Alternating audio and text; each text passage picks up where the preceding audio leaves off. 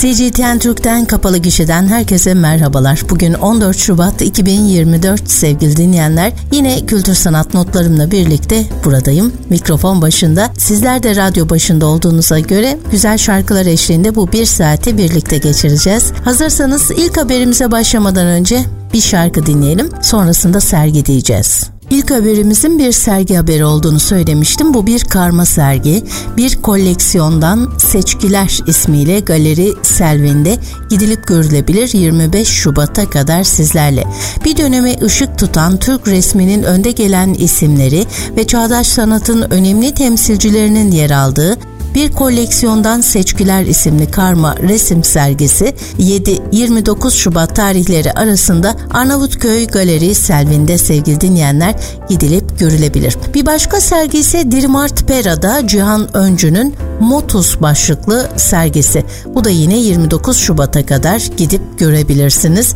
Dirmart fotoğraf sanatçısı Cihan Öncü'nün hareketin özüne yakından bakan Motus başlıklı üçüncü kişisel sergisine ev sahipliği yapıyor. Sergi varoluş ve duyguların estetikle birleştiği anları gözler önüne seriyor. Sergideki her fotoğraf enerjinin ve duyguların zirveye ulaştığı anları dondurarak hareketi esas alıyor. Hareketsizliğin bir yanılsama olduğunu gösteriyor. Sıradanı olağanüstüye dönüştüren öncünün detayları yakalayışı izleyiciler için bir kaleidoskop deneyimi yaşatır anlatırken kağıda basılan fotoğraflar gündelik yaşamı sanatsal bir keşfe dönüştürüyor. Dirmart Pera'da sizler bu sergiyi 29 Şubat'a kadar görebilirsiniz. Sırada Akbank Sanat'tan bir sergi var. Bu bir karma sergi. Niyetler 2 başlığıyla çıktı.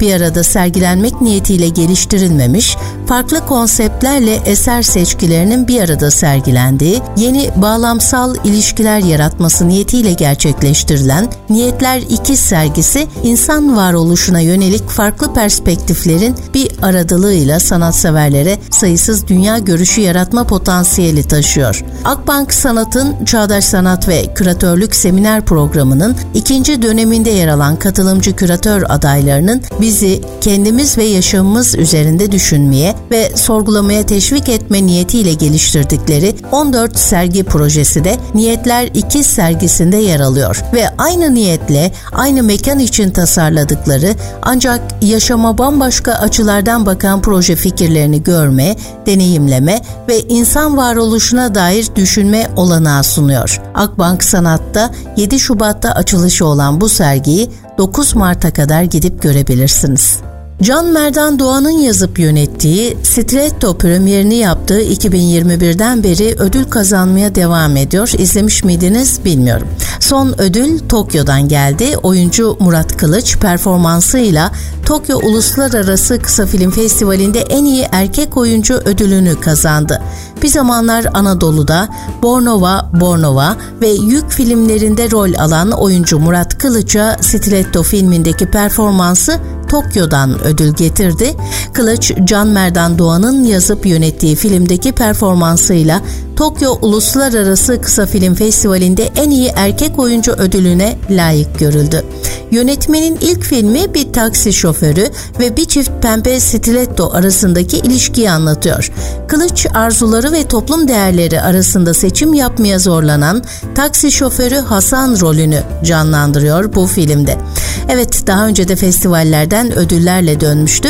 2021'de dünya premierini BFI London Film Festivali'nde yapan filmdeki performansıyla Murat Kılıç'a en iyi oyuncu seçilmişti. Film ayrıca 32. Ankara Film Festivali Ulusal Kısa Film Yarışması'nda da büyük ödülü kazanmıştı. Murat Kılıç'a Nihal Yalçın'ın eşlik ettiği film ayrıca Dublin Film Festivali'nde en iyi uluslararası kısa film seçilmiş. İzmir Kısa Film Festivali'nde ikincilik ödülüyle en iyi oyuncu ödülünün yanı sıra Akbank Kısa Film Festivali'nden de mansiyon ödülünü almıştı. Kılıçsa performansıyla 22. İzmir Kısa Film Ödülleri, Ulusal Kurmaca Ödülleri'nde de en iyi oyuncu ödülünü kazanmıştı. Nuri Bilge Ceylan'ın Bir Zamanlar Anadolu'da filmindeki performansıyla da büyük beğeni toplayan oyuncu, daha önce Mehmet Can Mertoğlu imzalı albüm filmiyle Saraybosna Film Festivali ve Nürnberg Türk Filmleri Festivallerinden de en iyi erkek oyuncu ödülü kazanmıştı ödüllere doymayan bir film. Evet bu defa ödül Tokyo'dan.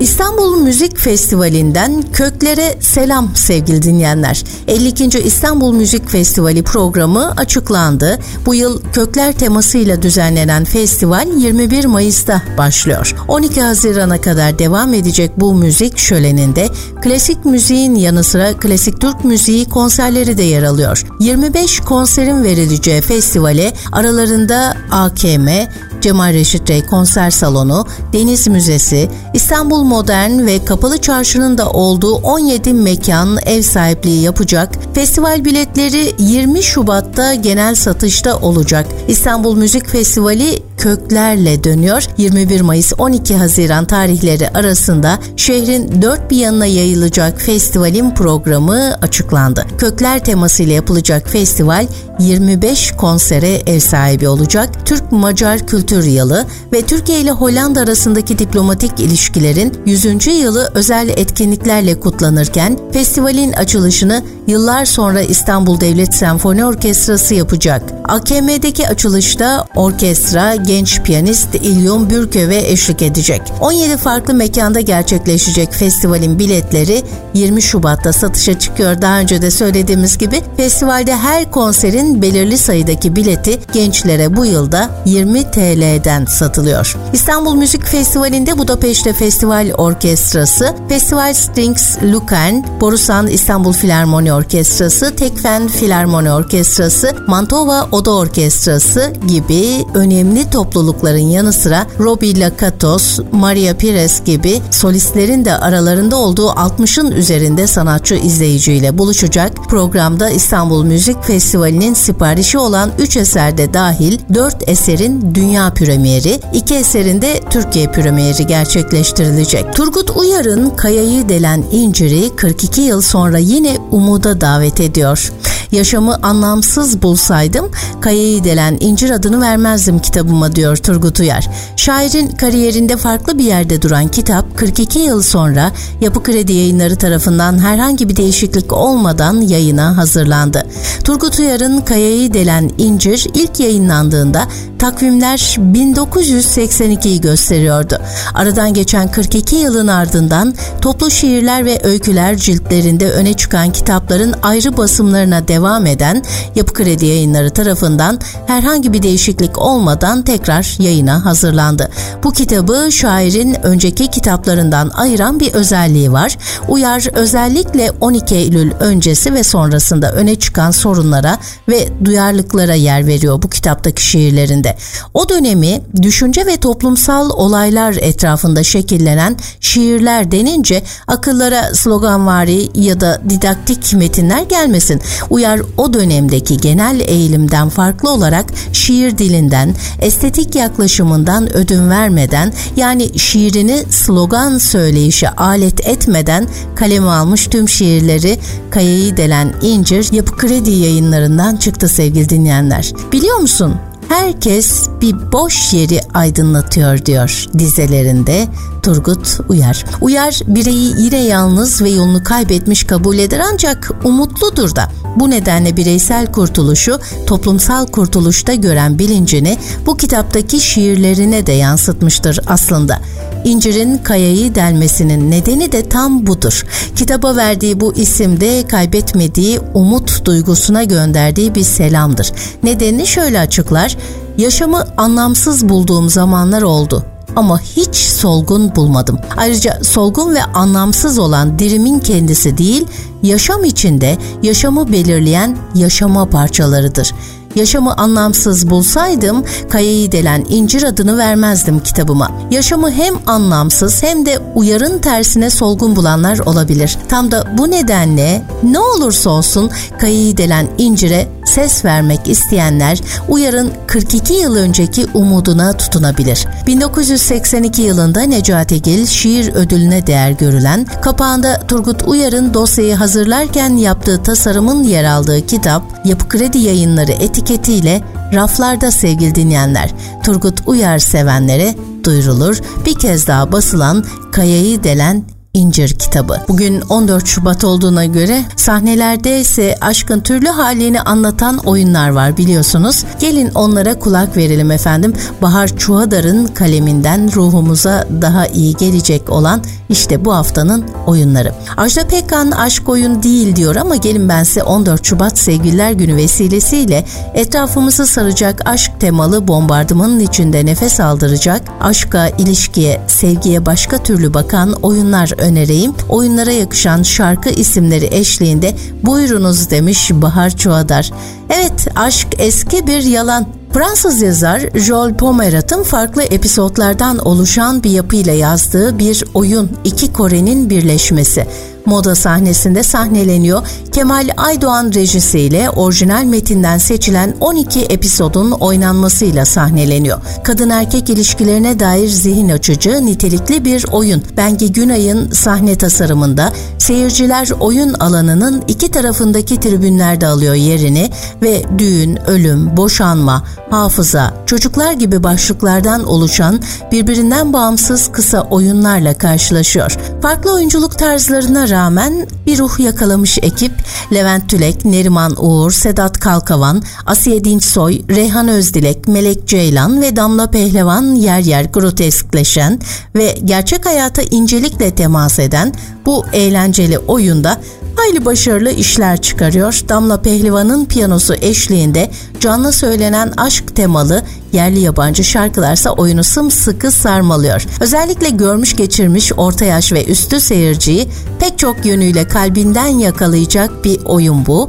İlişkilerimiz üzerine sağlam bir düşünce egzersizi daveti aynı zamanda. İki Kore'nin birleşmesi moda sahnesinde izlenebilir. Tiyatro hayali. Ruh eşlerine sonsuza dek sadık kalan albatros kuşlarının ilhamıyla Ahmet Sami Özbudak'ın yazdığı aşk hikayesi masalsı ve biraz da fantastik bir tonda neşeyle akıyor. Rana Selçuk Alagöz'ün kült şarkılarıyla ritmini bulan Emrah Eren yönetimindeki dinamik oyunda iki aşık rolü Ayça ve Fatih Koyunoğlu'na teslim. İkili son derece uyumlu ve oyunun bence bir parça uzun süresine rağmen seyirciyi neredeyse hiç düşürmeyen performanslar sunuyor. Karakterler Beyoğlu'ndan adalara, antikacı dükkanlarından vapurlara, İstanbul'un hikayeli mekanlarında dolanıyor. Sadece ruh eşi mefhumu ve aşk üzerine değil, hayatın anlamına dair de düşündüren, neşesi de hüznü de yerinde bir oyun demiş Bahar Çuadar sevgili dinleyenler. Baba sahnede bu akşam saat 20.30'da izlenebilir. Ve son etkinliğimiz bir Ezgi'nin Günlüğü konseri. Türkiye'nin en köklü müzik gruplarından biri olan Ezgi'nin Günlüğü hislerimize tercüman oluyor. Birbirinden güzel şarkılar ile keyifli bir konser için geliyorlar.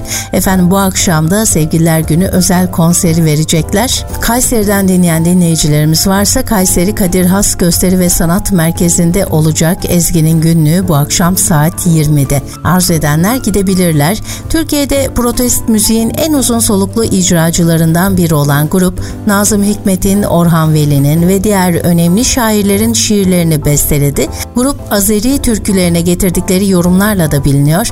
1982 yılında İstanbul'da kurulmuş olan grup ilk konserlerini 1983 yılında İstanbul Hodri Meydan Kültür Merkezi'nde verdi. En hit parçaları Düşler Sokağı oldu.